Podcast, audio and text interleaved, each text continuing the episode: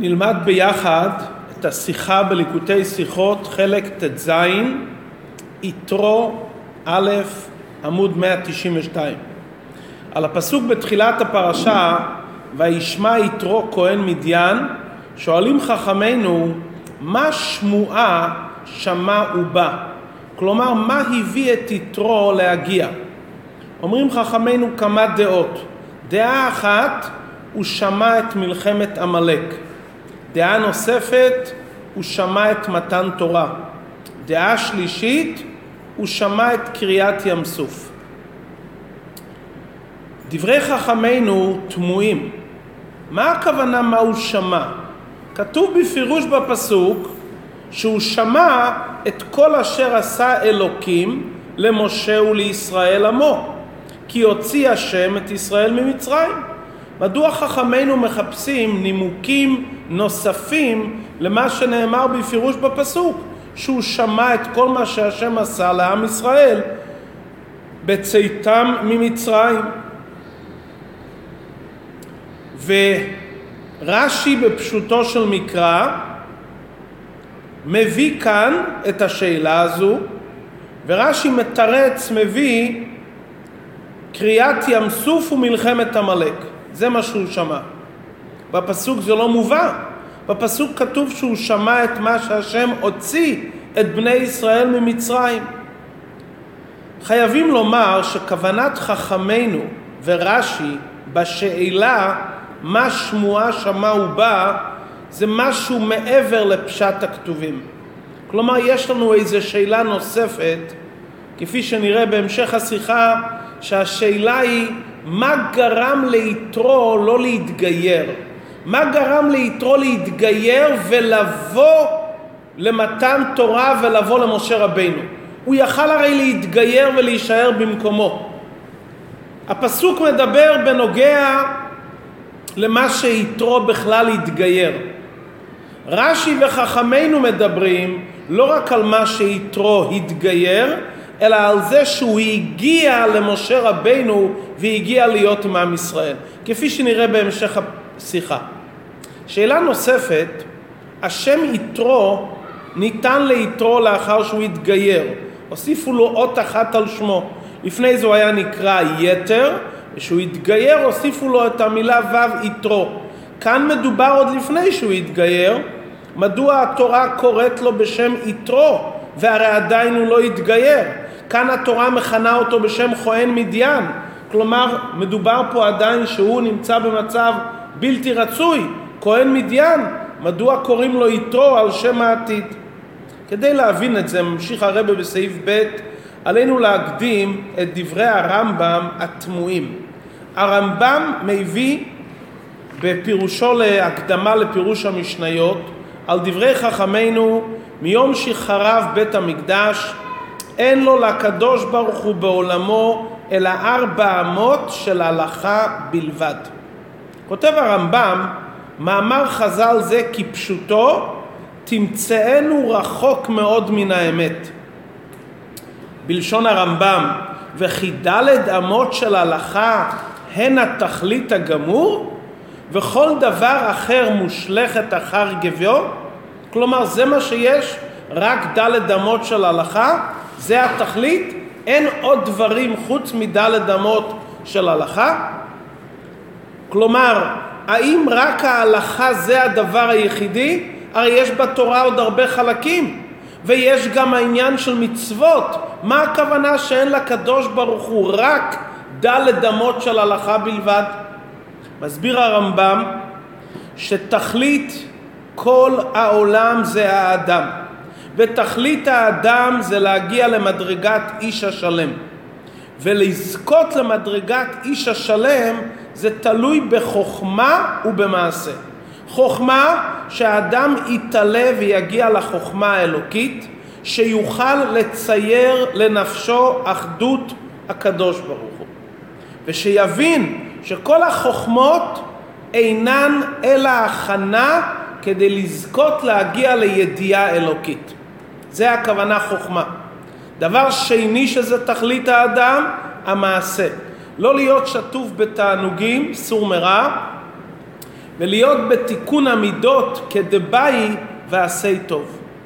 הרמב"ם מסיים את דבריו ואומר שנתבונן ונלמד את שני העניינים הנזכרים, כלומר החוכמה האלוקית לצייר אחדות השם במחשבתו ומעשה, אז נדע את כוונת חכמינו באומרם אין לו לקדוש ברוך הוא בעולמו אלא ארבע אמות של הלכה. עד כאן דברי הרמב"ם. דברי הרמב"ם הללו עדיין דורשים ביור. הרמב"ם שואל מה כוונת חכמינו דלת אמות של הלכה. והוא מבאר שמה הכוונת דלת אמות של הלכה? חוכמה ומעשה. הקשר בין ההלכה למעשה כולנו מבינים. מה זה הלכה? לדעת את המעשה אשר יעשון ואלה אשר לא תעשנה. כל העניין של הלימוד זה להביא לידי מעשה. אבל מה הקשר בין חוכמה וידיעת אחדות הקדוש ברוך הוא לעניין של הלכה? איך הרמב"ם מצא בדברי חכמינו שאין לו לקדוש ברוך הוא בעולמו אלא דלת אמות של הלכה, היכן הרמב"ם ראה בדברי חכמינו שהכוונה חוכמה וחוכמה אלוקית ולצייר בנפשו אחדות הקדוש ברוך הוא. גם אם נמצא איזה רמז לזה, זה לא מובן. כי בדרך כלל שחכמינו אומרים את המושג הלכה, הלכה הכוונה לומר השולחן ערוך. איך מתנהגים בהלכה ביום יום? כמו שחכמינו אומרים אל ייפטר אדם מחברו, אלא מתוך דלת דבר הלכה. דבר הלכה הכוונה בכל מקום, פשוט ללמוד הלכה, השונה הלכות בכל יום. לכאורה היה אפשר לבאר שההכרח של הרמב"ם להסביר את דברי חכמינו ד' אמות של הלכה כאן שהכוונה לחוכמה בידיעה אלוקית הרמב"ם מסתמך על תחילת דברי חכמינו. מה אמרו חכמינו? מיום שחרב בית המקדש, כלומר שד' אמות של הלכה ממלאות את מה שהיה בבית המקדש. מה היה בבית המקדש? לשכת הגזית. מי ישב בלשכת הגזית? בית דין הגדול, שהם לימדו את תורה שבעל פה ואת ההלכות. בתוך בית המקדש מלבד לשכת הגזית היה לפני ולפנים בבית קודש הקודשים הארון, הלוחות והספר תורה. הלוחות והארון זה מרמז על פנימיות התורה ורזין דאורייתא, קודש הקודשים. אומר הרמב"ם אם מחפשים תחליף לבית המקדש שבו היה אין לימוד ההלכות כפועל וכהוראות לכל עם ישראל מה צריכים לעשות והן שבקודש הקודשים היה המקום של הלוחות שמרמז על החלקים הנסתרים והמכוסים בתורה אם כן מובן שהלכות בענייננו הכוונה לא רק בנוגע למעשה בפועל אלא הכוונה גם חוכמה ודעת באחדות הבורא זה מובן יפה, אבל מדוע חכמינו מצאו כזה לשון הלכה? אם הכוונה היה לומר שבית המקדש עניינו לימוד תורה שבעל פה ויש בקודש הקודשים עניינים של סודות, היו צריכים למצוא לשון יותר מתאימה ולא לומר את הלשון הלכה. כי הלשון הלכה בכל מקום מתכוונים פשוט להלכות פסוקות, לדינים, לשולחן ערוך. אם אנחנו רוצים פה לרמז על העניין של בית המקדש, היה צריך לומר, משחרב בית המקדש, יש לקדוש ברוך הוא לימוד, לימוד תורה ולימוד סודות התורה, כמו בבית המקדש. למה השתמשו בלשון הלכה? יש כאן איזה סוד נפלא במושג הלכה, להוליך ולעשות משהו במעשה בפועל. ממשיך הרבה בסעיף ד' ואומר, ביור העניין, המצווה של אחדות השם, הרמב"ם כותב מהי החוכמה האמיתית? לדעת אחדות השם, לצייר בנפשו אחדות השם. גם המצווה של אחדות השם, אהבת השם, זה הלכה. הרמב"ם מתחיל את ספרו, שספר הרמב"ם הוא ספר הלכות, הרמב"ם מתחיל את ספרו בהלכות יסודי התורה. מה ההתחלה של הלכות יסודי התורה? לידה שיש מצוי, ראשון, אלוקה זה אחד. כלומר הרמב"ם מתחיל את ספר ההלכה עם מה? עם המצווה לדעת חוכמה אלוקית כדי לקיים את המצווה של ידיעת השם ואחדות השם. אפילו ילד קטן שמתחיל את היום, עם מה הוא מתחיל את היום? מודה אני לפניך מלך, אחדות השם. הוא מתחיל את היום עם ברכות. כלומר, יהודי מתחיל את היום עם אחדות השם. והספר ההלכה היהודי מתחיל בעניין של ידיעת אחדות השם. ומכיוון שכל מעשיך יהיו לשם שמיים, ואפילו בשעה שאדם יושן, לכן בעצם כל המציאות של האדם קשורה עם אחדות השם. כי ההלכה של האדם זה להוליך את עצמו לחיות עם אחדות השם. כל התרי"ג מצוות עניינם לחיות באחדות השם. כלומר, האדם צריך להתחיל את היום ולהתחיל את החיים בעניין של ידיעה והכרה באחדות השם. וזה התחיל מאז מתן תורה. וכל התרי"ג מצוות ופרטיהן וכל מעשיך לשם שמיים זה תוצאה והמשך של העניין של ידיעת אחדות השם. איך זה קשור עם המושג ד' אמות של הלכה? מה זה העניין ד' אמות? הבנו שההלכה מתחילה, ההלכה הראשונה זה באחדות השם, וזו ההלכה היסודית שממנה בעצם נובעים כל התרי"ג מצוות. מה זה קשור עם המושג ד' אמות? מיום שחרב בית המקדש, אין לו לקדוש ברוך הוא אלא הלכה. מה זה הלכה? ההלכה הראשונה זה אחדות השם, וכל ההלכות באים ליישם את העניין של אחדות השם. המושג ד' אמות זה מושג הלכתי בנוגע למקום של האדם. על פי ההלכה המקום של האדם, לכל אדם ניתנו לו ארבע אמות. לומדים את זה ממה שקראנו בפרשת בשלח, שבו איש תחתיו. שיעור של מקום של אדם זה ד' אמות. מדוע? חכמינו בגמרא נימקו את זה, גוף האדם הוא שלוש אמות.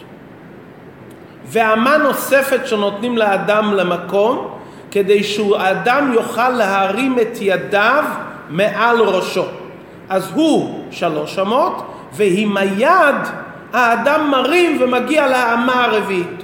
ולכן המקום של אדם זה ד' אמות.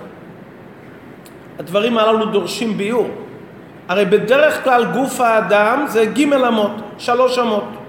במצב רגיל כשאדם עומד עם ידיים מונחות כלפי מטה, אז פחות או יותר הגודל שהאדם צריך זה ג' אמות. לפעמים, במצבים מיוחדים, האדם מרים את היד מעל הראש. וכשאדם מרים את היד מעל הראש, הוא תופס יותר מהמקום הרגיל, כלומר הוא מגיע לאמה הרביעית.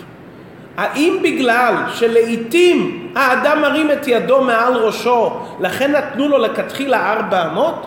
המקום של האדם היה צריך להיות ג' אמות, כי זה הגודל הטבעי של האדם. כאן יש סוד נפלא, כפי שהרבא ממשיך בסעיף ו'. העולם נברא על ידי הקדוש ברוך הוא באופן שלם. כדברי חכמינו, עולם על מילואו נברא. ובכל זאת דורשים מהאדם לתקן, לשפר, לעשות תיקון וחידוש בבריאה יותר ממה שיש בבריאה מצד עצמה. אפילו האדם הראשון שהיה בגן עדן לפני חטא עץ הדעת, שזה המקום הכי נעלה בבריאה, נדרש מהאדם לעובדה ולשומרה. כלומר לשפר, לייעל את הגן עדן. כשם שזה בנוגע לכללות הבריאה, ככה זה גם בנוגע לאדם פרטי. האדם בנוי מראש, גוף, רגל. כלומר האדם תופס שלוש אמות. השלוש אמות מרמזות לראש, אמה אחת, גוף ורגל. מצד הבריאה, הראש של האדם זה המקום הכי גבוה שבתוכו. למטה מזה הגוף, ויותר נמוך זה הרגליים, ובצידי הגוף יש את הידיים שהם למטה מהראש. מה התפקיד של האדם בעולם? מהות עבודת האדם זה להתרומם למעלה מהגובה שלו. הגובה שלו זה שלוש אמות. מצד הבריאה הוא נברא שהראש והשכל זה המקום הכי גבוה. דורשים מהאדם להגיע למצב כזה שיהיה שקוע בעניינים שלמעלה מהראש. כלומר שלא יישאר בהגבלות והגדרות של ראש ושכל, אלא יזכה להגיע למקום שלמעלה מהשכל. המקום שלמעלה מהשכל זה נקרא האמה הרביעית, זה דלת אמות של ההלכה. האמה הרביעית זה המקום שלמעלה מהשכל של האדם. איך האדם מגיע לזה? איך האדם יכול להגיע כאן בעולם למעלה מהגובה שלו? שהגובה שלו זה ג' אמות ראש, גוף, רגליים. לזה מגיעים על ידי מעשה. כשאדם עושה מעשה בפועל ביד, עושה איזה מעשה, הוא זוכה להגיע לדרגה הרביעית. כמו שעל ידי צדקה אומרים חכמינו נעשים מוחו וליבו זקים אלף פעמים ככה. כלומר, המוח נעשה יותר זך ומבין דברים יותר עמוק בזכות מה? בזכות שאדם עשה מעשה בפועל של צדקה. בסגנון אחר, האדם צריך לבדוק שכל העומק שיש לו במחשבה ובראש יפעול וישפיע במעשה בפועל. כלומר זה לשני הכיוונים. כשאדם עושה מעשה בפועל הוא מגיע למעלה מהראש, הוא מגיע למקום יותר גבוה מהראש, וכשאדם מבין דברים לעומקם זה חייב לחדור עד השכל. הסימן שהבנת דבר נכון, שזה הגיע עד הרגליים, שזה הגיע עד המעשה בפועל. להבין דבר נכון זה להתחבר לדרגה הרביעית. כלומר להתעמק באחדות השם, שאחדות השם זה הדרגה הרביעית, ואם אדם מבין את זה היטוב, זה חודר עד הידיים והרגליים. וזה כוונת הרמב"ם, ד' אמות של הלכה, חיבור של חוכמה ומעשה. המעשה זה הדרגה הראשונה למטה, החוכמה היא הדרגה השלישית, אבל עם החוכמה מגיעים לצייר אחדות השם. ציור אחדות השם, להגיע למקום שלמעלה מהראש, למעלה מההבנה וההשגה, זו כבר הדרגה הרביעית. הנקודה הזו אנחנו רואים גם בכללות הבריאה וגם בתורה. הרי כל דבר מתחיל מהתורה. התורה ניתנה לנו תורה משולשת. התורה נחלקת לגימל בחינות. מה הם גימל הבחינות שבתורה? תורה, נביאים, כתובים. כל הבריאה נחלקת לגימל דרגות בגלל שבתורה יש את החלוקה של תורה, נביאים, כתובים. יהודים שחזרו בתשובה אחרי מה שהיה אחרי מתן תורה, הם הגיעו למקום יותר גבוה מגדר הבריאה, הם פעלו שהם יזכו לקבל את הדרגה הרביעית שבתורה. כפליים לתושייה. לוחות השניות שקשורים עם העניין של עבודת התשובה מביאים את האדם לדרגה רביעית. באופן פרטי אנחנו רואים את זה בחלק של התורה, יש פשט, רמז, דרוש. פשט, רמז, דרוש זה גוף התורה, זה עדיין הגימל אמות, זה הגימל מדרגות שיש בתורה מצד עצמה. התכלית של יהודי על ידי תשובה ועל ידי מעשה בפועל להגיע לדרגה הרביעית שבתורה שלמעלה מהציור של גוף התורה. גוף התורה זה ג' אמות, תורה, נביאים, כתובים. האדם יש תורה שבכתב, תורה שבעל פה, והאדם יכול להגיע למקום יותר גבוה לנשמת התורה, שזה אלוקות שבתורה. האלוקות שבתורה זה הדרגה הרביעית. יש מה שאתה מבין בתורה, בתורה שבכתב, דרגה ראשונה, תורה שבעל פה, אפילו מה שאתה מבין בתורה שבעל פה, זה עדיין ג' דרגות. עליך להגיע לנשמת הדאורייתא, לדרגה הרביעית שהיא למעלה מראש האדם. לזה קורא הרמב"ם בפירוש המשניות נכבד שבמושכלות. שהאדם מגיע אל התכלית שהוא מצייר בנפשו אחדות הקדוש ברוך הוא. ובכל אופן קוראים לזה דלת אמות של הלכה, כמו שאמרנו, למה דלת אמות? כי היד מגיעה למעלה מהראש, כי רוצים לומר לנו כאן דבר יסודי. מתי יש לנו הוכחה שהאדם הגיע אל האמה הרביעית, שהוא הגיע לסוד שבתורה, שהוא הגיע למקום שלמעלה מהראש, מתי שזה יורד למעשה בפועל. מתי שזה מגיע למעשה, הבנתי שהגענו למקום שלמעלה מהראש. כי הדרגה הכי גבוהה שהיא הדרגה הרביעית, האמה הרביעית, הסוד שבתורה, האלוקות שבתורה, מגיע למעשה בפועל. מכיוון שהבחינה הרביעית הזו היא נשמת הדאורייתא, היא למעלה מגדר הבריאה, ולכן היא יכולה להגיע לידי מעשה בפועל, היא לא מוגדרת. מכיוון שהיא כל כך גבוהה, היא יכולה וצריכה להגיע לעניין של המעשה בפועל. ממשיך הרבה בסעיף ח', לפי זה נבין את הקשר בין דלת אמות של הלכה דווקא לבית המקדש. מיום שחרב בית המקדש, אין לו לקדוש ברוך הוא לדלת אמות של הלכה. בעצם הקדוש ברוך הוא נמצא בכל מקום. ובכל אופן, איפה הקדוש ברוך הוא מתגלה? בבית המקדש. בית המקדש באופן כללי היו בו ג' דיורין. מה הכוונה? היה חצר אוהל מועד, היה דרגה שנייה אוהל מועד וההיכל, ודרגה השלישית היה קודש הקודשים. השראת השכינה הייתה בכל בית המקדש, אבל עיקר ההשראה הייתה בקודש הקודשים. ובכל זאת, בקודש הקודשים איפה היה עיקר השראת השכינה? בדרגה הרביעית. מהי הדרגה הרביעית? הארון. הארון נמנה כמדרגה רביעית, הארון נמנה כדבר בפני עצמו, כי על ידי הארון הקודש שהיה בקודש הקודשים, התגלה הבחינה של התורה כמו שהיא למעלה מהבריאה.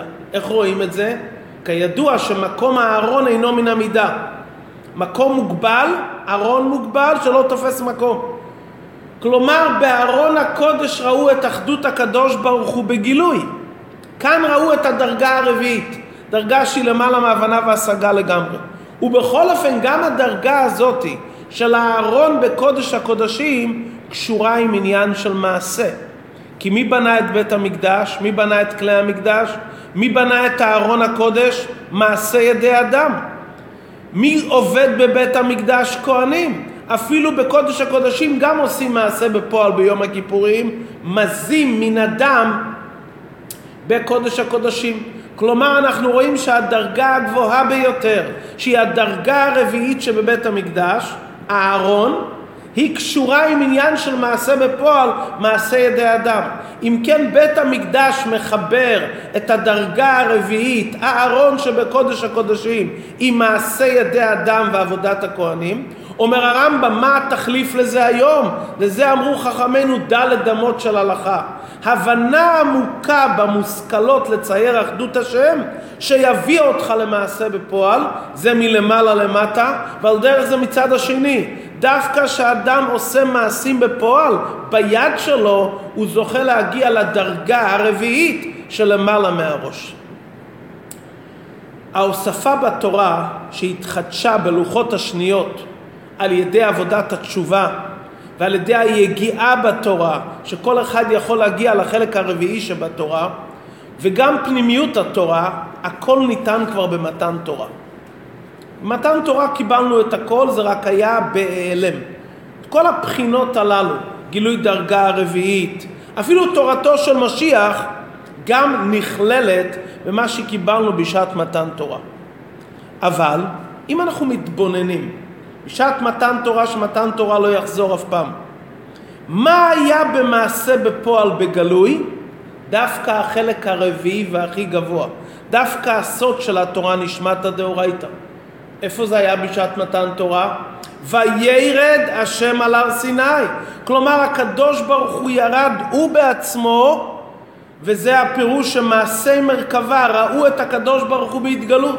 כלומר בשעת מתן תורה שניתן התורה הנגלית וניתן העשרת הדיברות שהם פשוטו של מקרא, ראינו בגלוי בשעת מתן תורה את החוכמה של תורה ואת הסוד של התורה. זה מה שראו בשעת מתן תורה. גם קיבלו את זה בתוך התורה, כי מתן תורה כולל את הכל, וגם במעשה בפועל ראו וירד השם על הר סיני.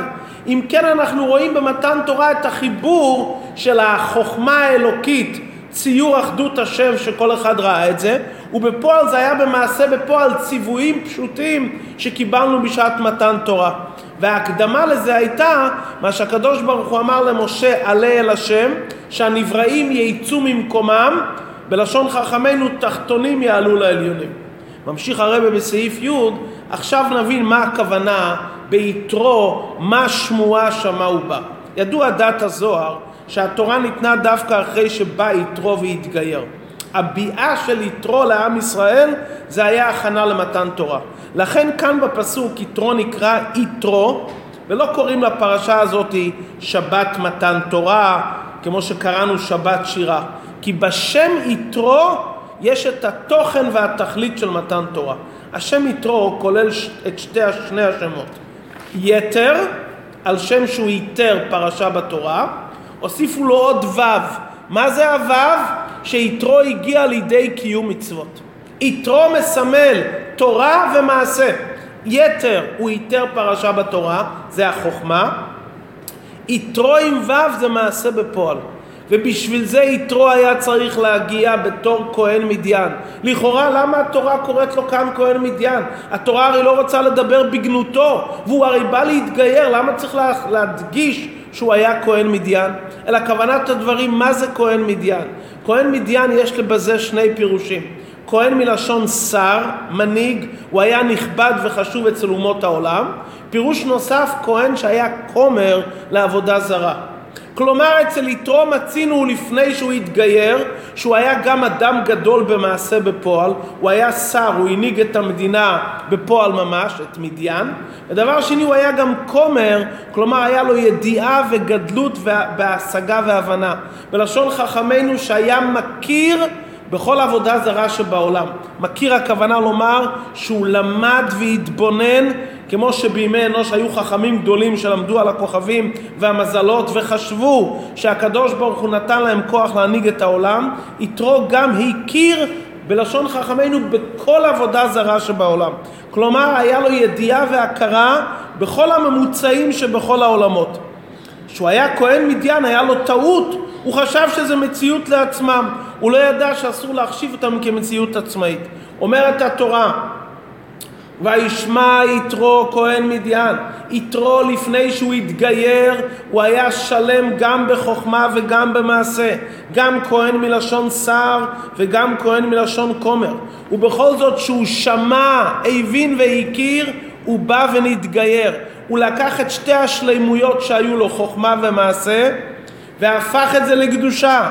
יתר איתר פרשה אחת בתורה, שלימות בעניין החוכמה, והוא היה אחד שאמר גדול השם מכל האלוקים, כלומר הוא הבין אחדות השם מכל האלוקים, הוא הבין שכל הממוצעים אין להם שום שליטה, הם רק כגרזן ביד החוצה. עניין שני, יתרו, הוא קיים מצוות תכלית השלמות בעניין של מעשה. ומכיוון שמתן תורה יש בה גם את העניין שהתחתונים יעלו לעליונים, כלומר שהתחתונים יצאו מהמקום שלהם ויתקרבו להשם, היה חייב להיות אצל יתרו גם המעשה הזה, לצאת ממקומו ולהגיע. כי ההכנה למתן תורה זה שהתחתונים עולים לעליונים. וזה מה שרש"י אומר, מה שמועה שמע ובא. רש"י לא שואל מה שמועה שמע ונתגייר. מה שמועה שמע ונתגייר? כתוב, הוא שמע את יציאת מצרים. אבל מה גרם לו לבוא? הוא יכל הרי להישאר במדיין ושם להתגייר. הוא עשה את הצעד תחתונים יעלו לעליונים. הוא הגיע, הוא יצא מההגבלות שלו ממקומו הוא, לא רק שהוא התגייר במקומו הוא, הוא יצא ממקומו, התחתון יוצא ממקומו ובא למדבר שומם, מקום של תוהו לקבל את התורה. אומר רש"י, מה הוא שמע? הוא שמע קריאת ים סוף ומלחמת עמלק. קריאת ים סוף הגיעה על ידי מעשה בפועל. שבני ישראל נסו, עשו מעשה. מלחמת עמלק מה היה? מלחמת עמלק באה בעקבות חיסרון בעניין של חוכמה. מה הם שאלו לפני מלחמת עמלק? היש השם בקרבנו עם מים. כלומר היה חסר בחוכמה. מה הניצחון היה? נושאים עיניהם למעלה. הם ראו חוכמה אלוקית. שני העניינים האלו ראה יתרו, שזה ההכנה לקראת מתן תורה.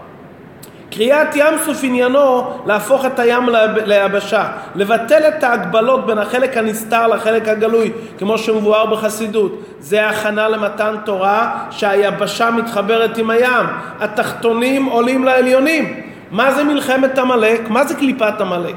היא מקררת את האדם, בעיקר היא מקררת ומנגדת לעבודה שלמעלה מטעם ודעת. כי קליפת עמלק מסכימה שאדם יעבוד את השם, אבל אל תצא מהמדידות וההגבלות שלך. אל תעבוד את השם למעלה מטעם ודעת. אל תעבוד את הקדוש ברוך הוא למעלה מהשכל. זה מלחמת עמלק, לשבור את הקליפה של הקרירות לעבודה של למעלה מטעם ודעת. שיתרו שמע את שני העניינים האלו, שהיה פה עניין של ויישא ומעשה בפועל, והיה פה עניין של מלחמת עמלק, זה עורר אצלו שגם הוא ייצא ממקומו וייצא מהגבלות שלו, שיעזוב את הדרגה שלו כהן מדיין, הן במעשה והן בחוכמה, ויבוא למדבר שמם להתגייר. זה היה הכנה למתן תורה, שאז היה התחתונים יעלו לעליונים.